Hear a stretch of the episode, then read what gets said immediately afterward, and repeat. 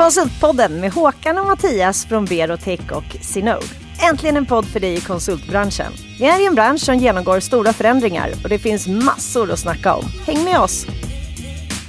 Välkommen Håkan, vi är tillbaka, Konsultpodden. Ja, jättehärligt att vara tillbaka. Ja. Eh, kör med Alvedon nu, så att det, det kommer gå skitsnabbt idag att ha en podd med dig. Berätta kort, vad hänt? Nej, men jag åkte för fort bakom ett hus där det inte fanns någon snö kvar. Det var bara sten, så det tog tvärstopp. Så att jag har kollat röntgen. Jag har sett min, mitt, mina skelettdelar på en röntgen nu och det var, allt var helt. Så det är lugnt. Ja, men skönt. Men du, du kan gå. Det går Ja, lite lite. stappligt, men... Jag kan inte hosta och kan inte djupandas. Nej, Men, okej. men, Vi det är får inte ta några djupa andetag där då. Men nu har vi ett, eh, innan jul så Ja. hade vi en eh, aktion, eh, Musikhjälpen. Superspännande. Väldigt kul. Ja. Och där var vinsten var ju att komma med i Konsultpodden. Och vi har fått en helt otrolig gäst också. Så att, Ja. eh, varmt välkommen Johan Kallblad från Excitec. Tack, tack. Tack VD. Mattias. Ja, men hur, eh, hur hittar du oss på Musikhjälpen? Jag tjuvkikar ju på Konsultpodden faktiskt. Ja, så, det var, så har jag ju koll på, på Signode. Det som ni har Mm. gjort med eh, liksom er kartläggning av, av, eh, av branschen. Liksom. Den Mm. har ju blivit, jag sa ju det till dig på telefon också, Ja. den är ju vedertagen. Jag har ju fått det från ägare, från mina investerare har jag fått, har de bett mig kommentera er konsultlägesrapport. Ah, ja. alltså. Så den, den, är, den är schysst. Så jag hade lite koll på er, så det där. Och sen brukar vi avsätta lite pengar. Vi, vi är så här, vi är inget eh, liksom välgörenhetsföretag på det sättet. Liksom, vi försöker bara, bara vara en god samhällsmedborgare kan man säga. Mm, ska man. Så att eh, vi avsätter ofta en liten slant till att göra någonting eh, som vi tycker stöttar någon bra, eh, någon bra sak. Och då, eh, eh, ja, och då såg jag det här. Tyckte jag det var en kul Ja. idé. Två flugor i en smäll. Ja, tyckte Ja. det var kul. Och sen så har jag gjort lite Ja, vi har gjort alla möjliga saker som ligger, men det ska vara något som känns lite sådär, som Mm. ligger lite nära, något som är några värderingar man kan tänka ställa upp på. Sådär, så. Härligt. Och ni hade till och med en större budget för, Ja. för det här, men... eh, Ja, du beskyllde mig för att snåla här, det vill jag säga. Det, det gjorde jag inte, utan det var så här att det var ju automat, det är ju den budgivare nummer två som sätter priset i en auktion. Mm, ju. mm. Så att jag hade lagt en, in ett högre belopp ja, som vi var villiga att, att betala. Det var väl Tradera som var plattformen. Precis. Ja, nej, men så vi hade lagt ett större ett eh, större belopp. Så att jag tog, det var det jag sa, men för att du Mm. var lite otrygg, eh, jag tycker du förlorade möjlighet, men jag sa det, att vi fick ju dubbel effekt, för vi Yes. valde ju att ge lite pengar till UNHCR och till eh, Läkare Utan Gränser, för att de här Akelius Foundation, tror jag det var, som dubblade alla insättningarna där. Så Mm. de pengarna som blev över blev det förhoppningsvis dubbel effekt på. Ja, det, tänkte jag. det är fantastiskt. Så pengarna smart, där. strategiskt. Jag tyckte det var, Ja, men det är det jättebra. bra idé. Men CSR, det, det är ju verkligen... Man måste jobba med CSR som konsultbolag och hållbarhet och så vidare. Hur tänker ni där? Men, Alltså det, det vi tänker väl så här att dels vill man inte vara på fel sida av historien, liksom, utan Mm. man vill ju Mm. göra saker som, som påverkar. Men egentligen tycker vi så här att det allra viktigaste som vi gör, det är det vi hjälper våra kunder med och hjälper Mm. dem att bli Mm. effektivare. Men sen eh, har vi sagt att allt som vi gör ska tåla en yttre granskning, pratar vi om ofta som en ledstjärna. Och då pratar vi om det här, man ska göra rätt för sig skattemässigt och, och bära sin del i, i samhället. För det allra mesta som vi har i samhället är ju egentligen ganska bra. Jag, brukar, jag har jobbat utomlands några år och så i, i reflektion mot det, när man kommer hem igen, jag var i USA då i fyra år, och så, så eh, när man kommer hem igen och så ser man hur det funkar liksom i Sverige med vårt system och så, då förstår man ju att men det är ju skatteintäkter för att, det ska, för att man ska få gratis mat i skolan och för att universitetsutbildning ska vara gratis och för sjukvården mm. ska Ja, funka, visst. så är det ju skatteintäkterna. Och det, där försöker vi vara en god samhällsmedborgare och det är vårt primära bidrag. Men vid sidan om det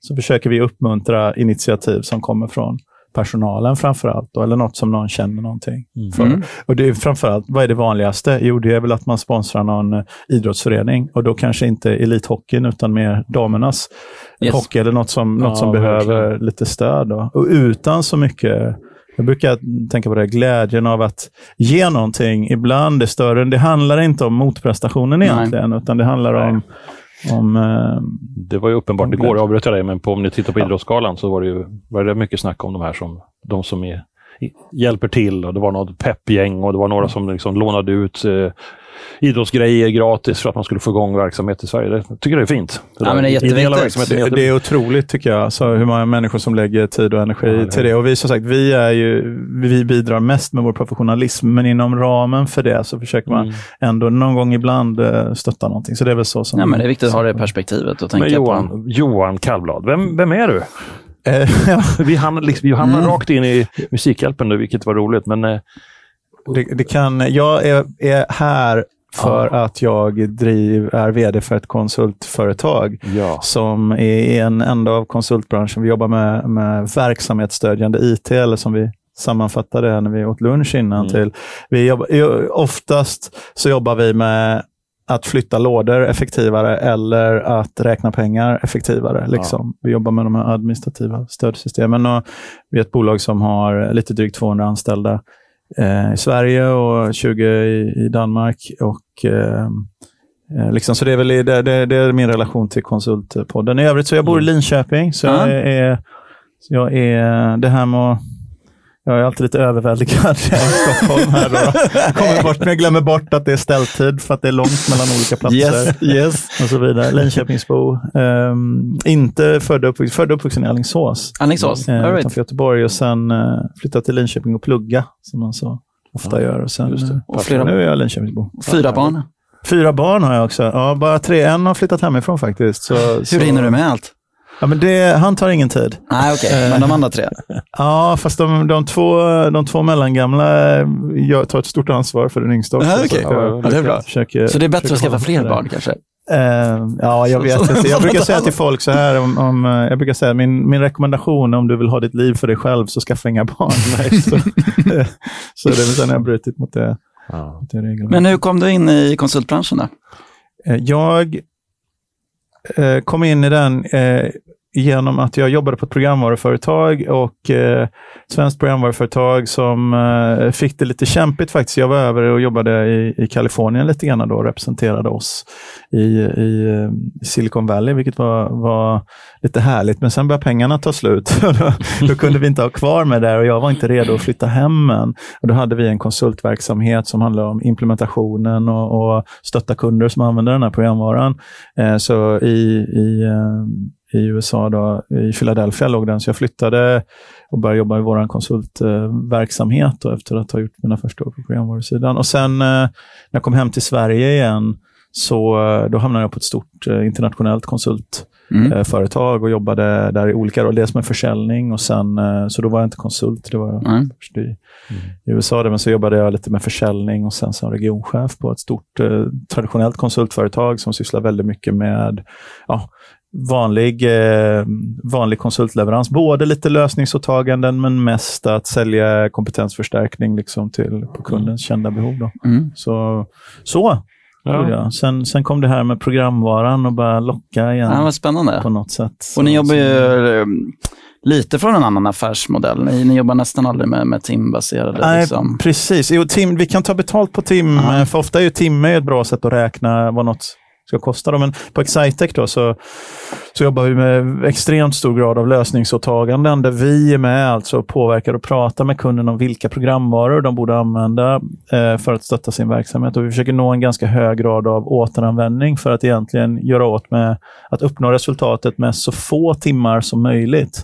Men inte färre än vad som är möjligt. Liksom. Mm. Så det, vi driver mot en hög grad av återanvändning eh, och, eh, eh, och modulariserat tänk och, och, och ett programvaruinnehåll då, i, i leveransen. Men det är fortfarande så att 60-70% av våra intäkter är, är kopplat till konsulttjänster. då. Men, så, så idén är egentligen att eh, vi jobbar också mot ett så här mid-market segment. Vi jobbar inte med de allra största. Då, så vi har brukat ofta säga att företag som omsätter 50 till 500 miljoner någonting, det är vår sweet spot. Där ska vi ha Mm. superrelevanta erbjudanden och programvaror för att hjälpa dem jobba effektivare helt enkelt. Och de vill inte köpa konsulttjänster löpande räkning utan ansvarsåtagande för de, Precis. de tycker det är för svårt. Och, Men jag tänker, när man jobbar med det du gör med programvaror, då är man ju inne i processer och försöker liksom linea upp eh, arbetsmetoder och man har stödsystem för att det ska bli lika och det ska bli effektivt.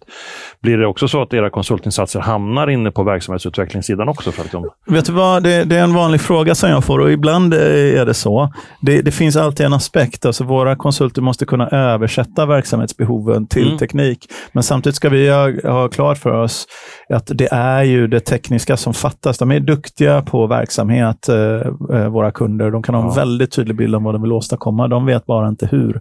Så vi finns där i mötet mellan verksamhet och teknik. Men det är ovanligt att vi gör ett rent management-konsultuppdrag där, det bara, där liksom syftet med uppdraget är verksamhetsutveckling. Utan kunderna de har en bild av sin verksamhetsutveckling och vi stöttar dem att översätta det i teknikstöd. egentligen. Det var det jag tänkte, för jag tänker Ja. att det är svårt kanske att göra ett lösningsåtagande upplägg Mm. när man ska förändra beteenden i Ja. organisationen också. Så det, men Då förstår jag liksom, det ligger lite Ja, närmare. men det, det är det. Jag har ju tre gånger i mitt arbetsliv kommit ifrån att eh, nog måste det gå väldigt bra att sälja managementkonsulttjänster parallellt med systemimplementation. Jag har misslyckats alla de tre Ja, gånger. okej. Senast var Okej. bara för två år sedan. Ja. Eh, och så nu vet jag det. Jag, jag förstår inte varför det inte funkar, men jag vet av erfarenhet att det inte gör det. Ja, Så vi levererar inte ren Nej, men det, du är inte den första som har kommit till den insikten tror jag. Det är Nej. många som Nej, försöker tyvärr kombinera och liksom växla Ja. upp och få ut nyttan ännu mer, men det verkar inte funka. Jag hade sparat svårt. några miljoner Ja. om jag inte hade okej. den här bommen. Men en sak som jag däremot Mm. funderar på, för du, du sa med förändring här. Mm. Jag är ju lite nyfrälst på det här med förändringsledning och det är Mm. nog inte det. Jag är absolut inte den mest lämpade Nej. att prata om det här eftersom jag är ny i det området. Men om ni kan, om ni kan hitta någon, för jag har Det sett kan bli några ett- av de eh, elegantaste projekträddningarna som hänt ute på kundsidan när kunden har tagit in en duktig förändringsledare som, som eh, landar ett projekt eh, där man tror att det är Mm. tekniken det är fel på. Men, Nej, men, så är det så oftast det, inte. det är ett otroligt intressant område för att vara Ja, men verkligen. verkligen. Då tar vi med oss det som ett tips till de framtida poddinslag. också så Ah. man kan få en bra... Ja, du har ett sånt. Jag har ett namn faktiskt. Jag tycker... Ska vi ha det som en cliffhanger eller ska vi leverera nu? Ja, det Ta det nu. Nej, Nej, men jag tycker, det var inte det namnet jag hade tänkt att föreslå faktiskt. Jag har ett annat, ett annat förslag. Men eh, Mikael Hansson, på, på, han var på Kvadrat tidigare. Jag vet inte vad, eh, vad han är nu, men han eh, stötte jag på i i eh, ett projekt stötte vi på en stor systemleverans där han gjorde en, en det var som, kommer ni ihåg filmen Pulp Fiction? Mm. När Wolf kliver in där och bara Harvey Ja, Keitels roll där. det. Han kliver in och reder ut utan att göra. Liksom, han han styr gör upp. inte grejerna, han bara styr upp Mm. och så landar det och går, Ja, och går bra. Så Micke gjorde den. Han landade ett projekt hos en stor kund på ett otroligt professionellt sätt. Ja, och häftigt. utan att Ja. eh, det blev massa programmerare. Som, Konsulterna är hjältar. Ja, ja, ja, för mig var han det. Ännu en superhjälte. Det det är ute. super. Ja, men Det vi vore kul att få prata med ja, honom. vi, vi Ja. ska prata mer om, om hjältarna där ute. Men ni, du har gjort en fantastisk resa när du var på Excitec. Hur många var det när, det, när du började? Ja, men vi var eh, 25 personer tror 25 jag. när jag och det var för började. 9-10 år Ja, sedan. ja, precis. 2010 var det. Och så, nu är ni 200 personer. Ja, just det. Hur, hur har den resan varit och vilka utmaningar har du stött på? Det kan vara en separat Ja. Nej, men det, det är... ehm, Det, har varit, det första är att det, det har varit väldigt roligt. Vi har varit, eh, och det har varit ganska svårt och tagit säkert längre tid än vad man trodde. Men nu har det rullat på ett tag. Vi, jag tror så här, vi är verksamma på en generell positiv trend där liksom företag som tidigare kanske var för små för att ha eh, effektivt IT-stöd, de känner att ah, vi, vi, inte bara vill, vi måste för att vara konkurrenskraftiga. Så det, vi är på en generell positiv trend där, där IT och digitala verktyg blir viktigare i företagsverksamhet. Då. Eh, så det är väl en, det får man ha respekt för. Att, Ja, att göra samma rätt- resa rätt när man, Ja. emot ja. Ströms, det hade säkert inte gått. Men, ja, men då har ni ändå, ni ändå hittat en, en rätt nisch. Liksom. Ja, Mm. men, men vi, vi tycker vi har, vi har hittat också ett anslag där, där vi pratar ju, som, som vi var inne på förut här, Håkan, men, men vi pratade om Eh, du nämnde att prata, komma till det från verksamhets, översätta liksom verksamhetens behov. Så vi, vi har hittat ett anslag där vi inte pratar så mycket teknik, utan vi pratar mer verksamhet och våra Ja. erfarenheter. Men vi har hittat ganska, en hyfsad grad av systematik, både kring hur vi säljer och levererar och kompetensförsörjer som kanske är Mm. det som nästan som jag tycker är det Mm. allra viktigaste för oss. eh, Innan vi kommer in på det stora Ja. spännande ämnet som jag Ja. vet vi ska gå in på, men du pratar mycket om återbruk eller återanvända. Mm. Hur, hur gör ni liksom för att kunna hantera? Ja, ni levererar någon bra idé eller en bra, Mm. ett bra koncept. Sparas det på ett bra ställe och sen så liksom, hur, hur, liksom, hur jobbar du för att liksom... Ja. Det som vi återanvänder mest är integrationer mellan olika Mm. paketerade programvaror. Ah, Så det, det handlar om att hålla en hyfsad konsig... Det är så här, va? om du tänker på fakturahanteringssystem till exempel, om vi säger det som en typisk administrativ stödprocess. Du vill inte längre titta på, om du får en faktura i ett medelstort företag, så kan det finnas data i ditt inköpssystem, eller ekonomisystem, eller lagersystem som faktiskt kan få det indikerat, eller i din historik, som säger att den här fakturan är nog korrekt. Vi ska nog inte lägga någon tid på den, för den är nog korrekt. Medan de här andra ser ut som att du borde lägga tid på. Mm. Liksom. Så att ha något system som gallrar Ja, det är bra. och automatiserar, Mm. det är bra. Det, det är enkelt att förstå. Va? Mm. Och då, är så här, då finns det på svenska marknaden, så kan du köpa fakturahanteringssystem från Medius, eller Centsoft, eller Palette, eller Visma, eller Mm. säkert eh, fem andra. Jag skulle säga så här, sticka ut hakan och säga, det är ingen enorm skillnad på de här. Mm. De löser ungefär samma affärsproblem på ungefär samma sätt. Så det kommer inte vara av avgörande vikt för, för dig vilket av dem du väljer. Så, så, men vi har valt det som heter Medius, som vi jobbar väldigt mycket med, som vi Mm. tycker faktiskt är det bästa. Vi har paketerat ner det så att det passar i mid-market, för det är egentligen en enterprise-programvara som har Ja, ja. funktioner som inte har varit tillgängliga i mid-market. Mm. Så vi har paketerat ner den och levererar den på ungefär samma sätt. Och så har vi byggt integrationer till de vanligaste ekonomisystemen Ja. Mm. mellan Medius och, Mm. och, och dem. Och egentligen kan vi, alternativet hade ju varit att Medius själva gjorde det här med sin, men de vill ju vara ett programvaruföretag och bygga Mm. bra Ja, programvara det och passa jag. globalt. Precis. Så de kan ju inte hålla på och bygga liksom integrationer till Nej. i-skala bara för att det finns kunder i Sverige som kör, eller Så- Jeeves eller Mm. liksom Visma eller vad det är. Mm. De vill ju Mm. bygga en, en Mm. global programvara. Yes. Och, och då skulle de få by- bygga hundra integrationer om de Ja, tusen. vi är i samma situation på, Ja, vi- ja, absolut. Ni borde ha ganska mycket gemensamt Ja, det- det har vi. Ja, men vi har det, Det eh, tror jag. Så, så det är ett exempel då, Ja, men det är bra. så, så, Och då vet jag. Ja. som vi jobbar med. Men det handlar då om att kunden kanske ibland får släppa, du, om någon säger att vi vill absolut köra Centsoft. Mm. Du säger ja men det är också okej, men bara så du vet, vi har ingen färdig integration eller support då, utan då blir det ju, supportansvaret blir ju ditt. Om det står något annorlunda i Mm. affärssystemet och i fakturasystemet så blir det ju du som kund som får reda ut det och integrationen den bygger vi gärna åt dig, men då blir det ju löpande konsulttjänster av det. Men Mm. om du kan hålla dig till Medius och acceptera att du inte fick välja helt själv, då har vi den integrationen för 1500 spänn i månaden eller vad det är. Liksom. Och så Mm. Jag tycker man det, där, det där är Bra. tycker jag, för det är så lätt, har jag själv gjort ibland, att man som konsult blir så himla till lags. Aha, Så ja. att om vi har en kund Yes. som säger vi kör alltid Visma och då helt plötsligt, ja men då är vi också bäst på det. Mm. Och så på något sätt lurar man sig själv för att man vill behålla relationen med kunden och så blir det lite sämre kanske. Du Ja, verkar lite mer stadig där på, ja. så men vi har vårt upplägg. Och Då, Säger ni nej till kunder? Eh, ja, alltså inte i den eh, utsträckning som eh, hade varit coolt att säga. Jag, ska, jag brukar säga det, fasen jag kom in till jobbet här och det är ingen kö i trappuppgången idag heller. Liksom, för det är som en tusan ingen. Det är ingen kö av trappuppgången, i trappuppgången av folk som söker jobb och det är ingen kö i trappuppgången av kunder som vill köpa grejer, utan det är det vanliga sättet. Men eh, det jag ska säga är att vi säger till kunden när vi, vi tycker inte att det här verkar klokt. Det är inte det vi rekommenderar. Det gör Mm. vi ju absolut. Yes. Eh, sen så tror jag det, det- det, reder sig eh, det reder sig själv lite grann, för har du inte ett erbjudande, om inte vi kan använda vår grad av återanvändning och vårt sätt att jobba och få det att funka, då Mm. kommer nog kunden säga nej till oss, för det kommer Yes. bli, det kommer bli ja, för dyrt. Så det, det, det, är liksom, det gör vi absolut, men det är inte så till den inte på det. Jag hör ju, du vet ju att jag, jag, jag är så fascinerad av Netlight ibland. De, Mm. de säger i sin kommunikation där att, de, att man ska liksom få välja och bevisa att man är värdig att bli kund till Netlight. Så är ju inte Mm. vi. Nej. Om du behöver flytta lådor eller räkna pengar Mm. effektivare och du är ett intressant Mm. case, men då vill vi jobba med dig. Så vi, Mm. det är inte Mm. vårt jobb att, att välja, välja Nej. kunder där. Vi försöker, vi försöker hjälpa alla faktiskt. Mm. Det brukar ge med sig själv. Ja, det är bra. Men om vi går tillbaka till det här med kompetensförsörjning och Ja. rekrytering. Då, gå, Mm. gå från 20 personer till 200 och behålla För det de är inte förvärvat någonting? Utan Jo, det har vi gjort Ja, ni har också. gjort vi det. har Ja, ni har gjort gjort med men inte Ja. så mycket personal liksom, Nej. på, sista, Nej. på, eh, på sista tiden. Men ibland, vi använder förvärvsverktyget också, så det är ungefär jag får räkna faktiskt precis på det. Det är ungefär 40 procent av tillväxten är förvärv och right. 60 procent är All right. organisk ungefär. Mm. Så det är både och. Mm. Men det starkaste eh, verktyget som vi har haft eh, så det är för övrigt svårt att räkna på organisk eh, ja. tillväxt och kontra ja. förvärv. Men vi använder det verktyget Mm. också, eh, Mm. men, men kanske en gång vartannat år. Mm. Liksom, och, och oftast bolag med kanske 5, 10, 15 anställda. Ja, liksom. Inga, så inga sådana här Nej. riktigt stora Men som kanske specialister grejer. inom något, Ja, något något system som ja. vi vill komplettera Mm. med.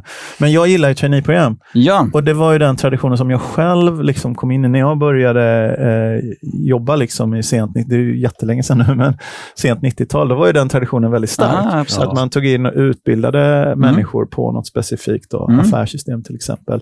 Sen försvann ju lite den Mm. traditionen och jag tycker vi har haft svårt med, med återväxten egentligen. Och vi Aha. började känna någon gång där 2013, 2014 att vi var vi var hämmade av att det inte fanns tillräckligt mycket personal som kunde det vi ville hålla på Mm. med. De kanske kunde tekniken, liksom. de kanske kan programmera eller någonting. Men, de kunde inte det vi gjorde, så då sa vi, men ska vi inte liksom ta och damma av de här? Hur, hur gjorde de på liksom, Intensia och IFS och de här Mm. företagen för 20 år sedan?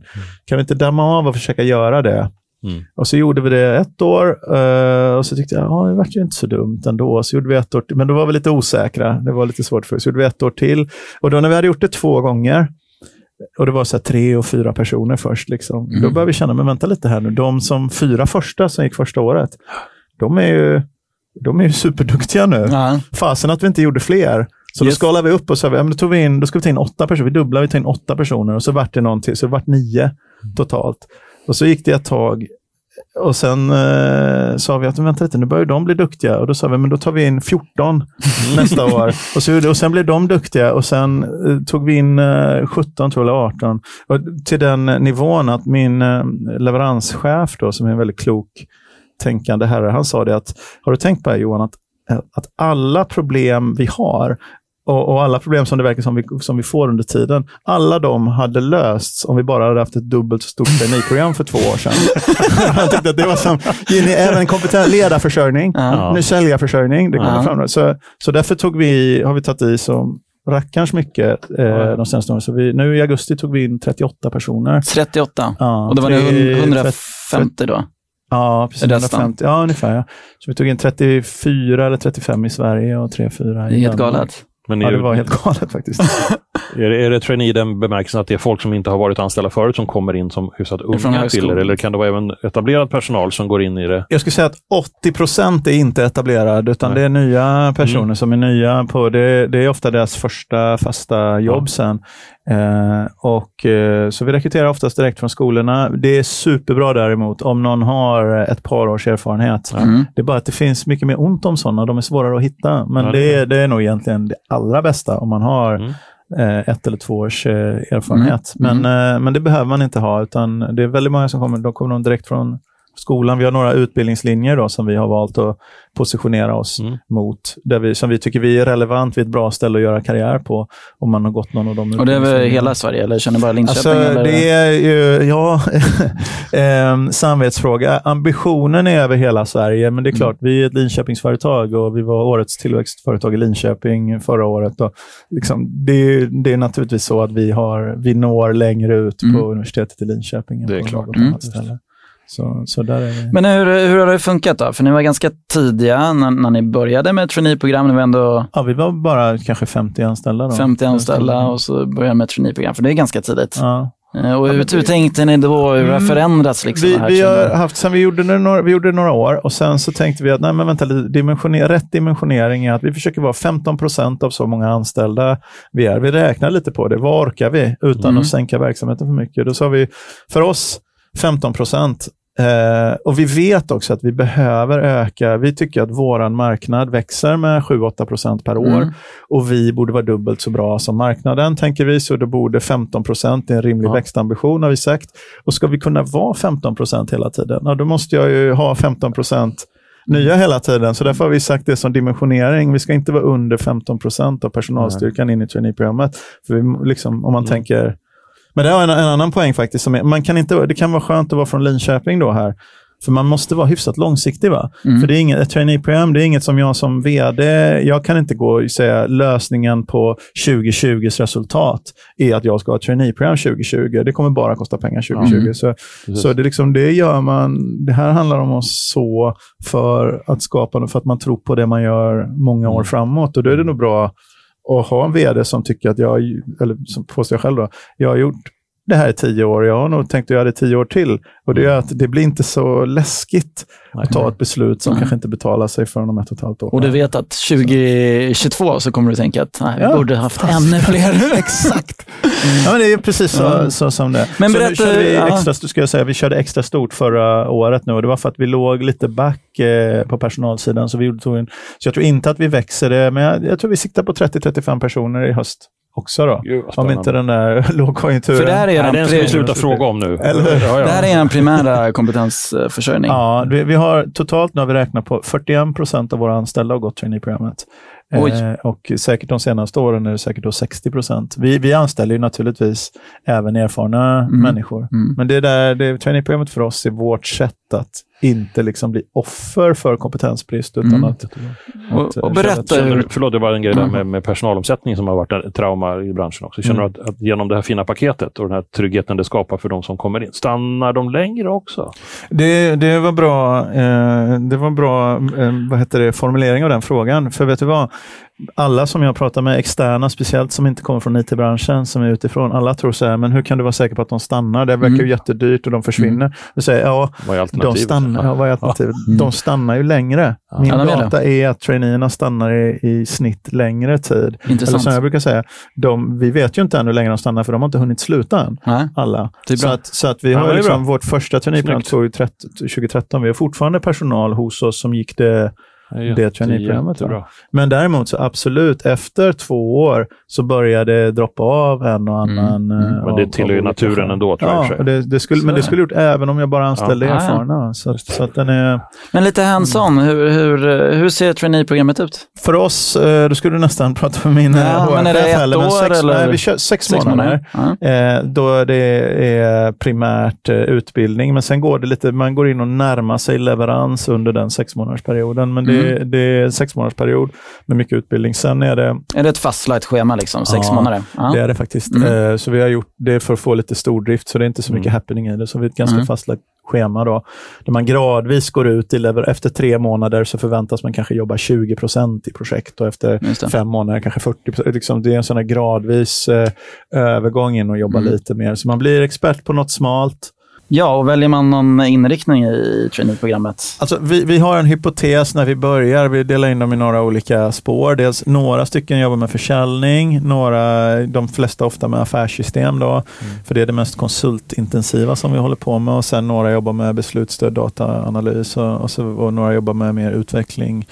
Eh, skräddarsydd utveckling. Så, så vi har ett spår från början, men sen Mm. brukar faktiskt inom ramen för det sen brukar kund efterfrågan och behoven, ibland kan vi inte förutsäga det, som till exempel automation och fakturaflöden. Då, det har ökat, man trodde ju att det tåget Mm. hade gått. Alltså, Mm. men det att en högre grad av automation på fakturahantering är super efterfrågat just nu och då, är det, då har vi liksom legat back där Mm. kompetensförsörjningsmässigt och vi får liksom styra om lite, så man får vara lite mjuk i knäna liksom, Mm. Och bra. styra om lite. Men lite merparten av era konsultuppdrag är ändå hemma hos er, är det rätt uppfattat? Ja, så då kan man stötta varandra och Ja, man kan det är känna sig trygg. Det är ja, en fördel. skola då. Ja, det är lite Det är en Att sitta med fördel. de äldre och erfarna då, framförallt. Ja, det är en jättestor fördel. Alltså Ja. vi, vi försöker, det är också i det här lösnings att leverera helhetslösningar. Det finns inte ofta så stor efterfrågan på att våra konsulter ska vara ute hela Nej. tiden hos kunden, utan vi är ute och gör krav, hantering och utbildning och, och, och den typen av saker. Mm. Så att, Och resten av medarbetarna, det är mycket mentorer och, och så. Hur funkar det? ja, jo, men mentorskap det är ju frivilligt egentligen att vara mentor, men de, det är så här, väldigt många av de som har gått traineeprogrammet innan de vill ju väldigt gärna vara mentorer, så det Mm. täcker hälften. Och sen i övrigt är det frivilligt, men vi försöker uppmärksamma, vi har liksom årets mentor och sådana där saker, vi försöker Ah, right. uppmärksamma det och uppmuntra det. Mm. För det, det jag, tror- jag tror ett annat tips om man ska ha ett välfungerande traineeprogram, skulle jag tro, det är att inte jobba för mycket med individuella löner, för det blir, Nej. då bygger man in ett incitament ett ekonomiskt incitament. Samtidigt skulle man nog kunna överbrygga med kultur i och för sig, men vi har valt att inte jobba med Det är en individuella eh, löner. riktig trapp. Ja, vi jobbar inte med individuella bonusmodeller och sånt Nej. där för att inte skapa något motverkande Nej, incitament precis. eh, i det där. Sen är det ju, det finns, det. frågan om bonusmodeller kunde ju varit ett helt... Det är en annan podd också. Ja. Men har du några tips på, på de bolagen som ska börja med ett traineeprogram? Ja, det första är bestäm dig för en dimensionering och sen eh, gör Mm. inte en utvärdering efter för, Bestäm dig för att vara uthållig. Yes. Eh, och, och då skulle jag väl tipsa, utvärdera inte förrän efter 18. Du kan utvärdera på aktivitet att du gör rätt saker, men du ska inte utvärdera det ek- ekonomiskt förrän efter 18 månader tror jag. Nej.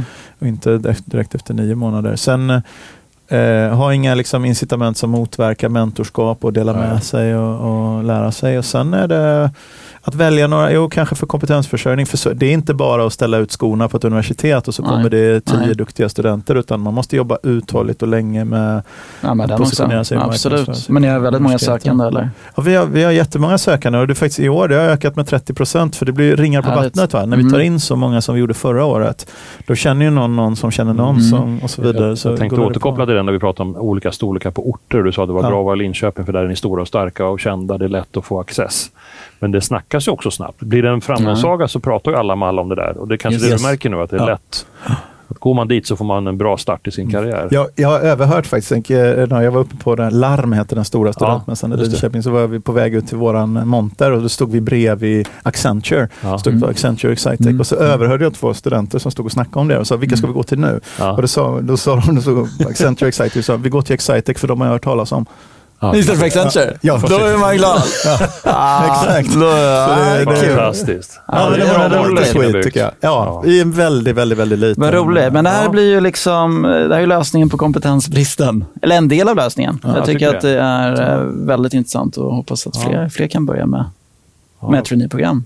Det är tycker jag vi borde få fler att göra. Jag känner Ja. när vi själv går på arbetsmarknadsdagar och vi, har- vi har då bara väldigt lång erfarenhet i vår Mm. gäng. Mm. Vi har inga sådana program. Nej. Kan inte, det finns inga exjobb. Det finns Nej. ingenting i vår värld. Nej.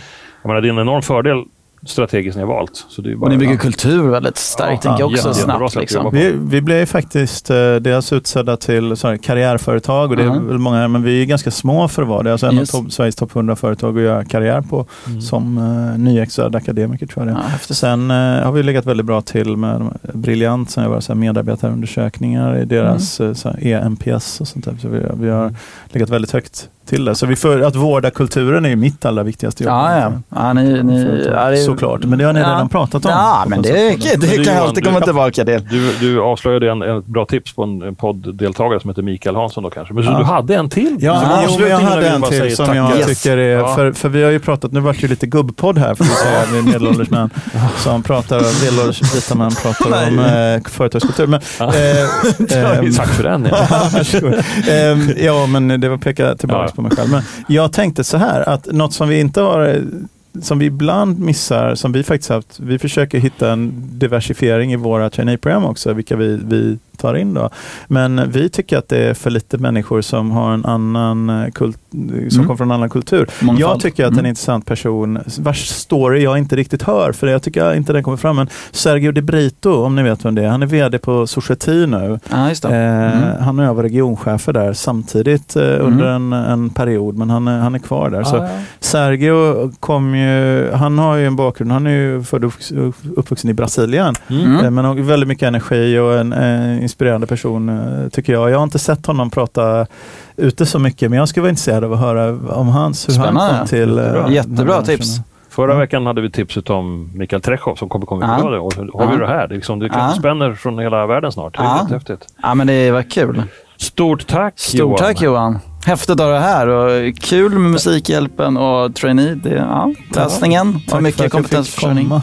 Ja, Stort tack. härligt. Nummer 26 av Konsultpodden hörde du precis med Johan Kallblad som är VD på Excitec. Som vanligt hörde du även Håkan Mildsvensson på Berotech och Mattias Loxi på Synode. Vi har producerat hos Septemberfilm.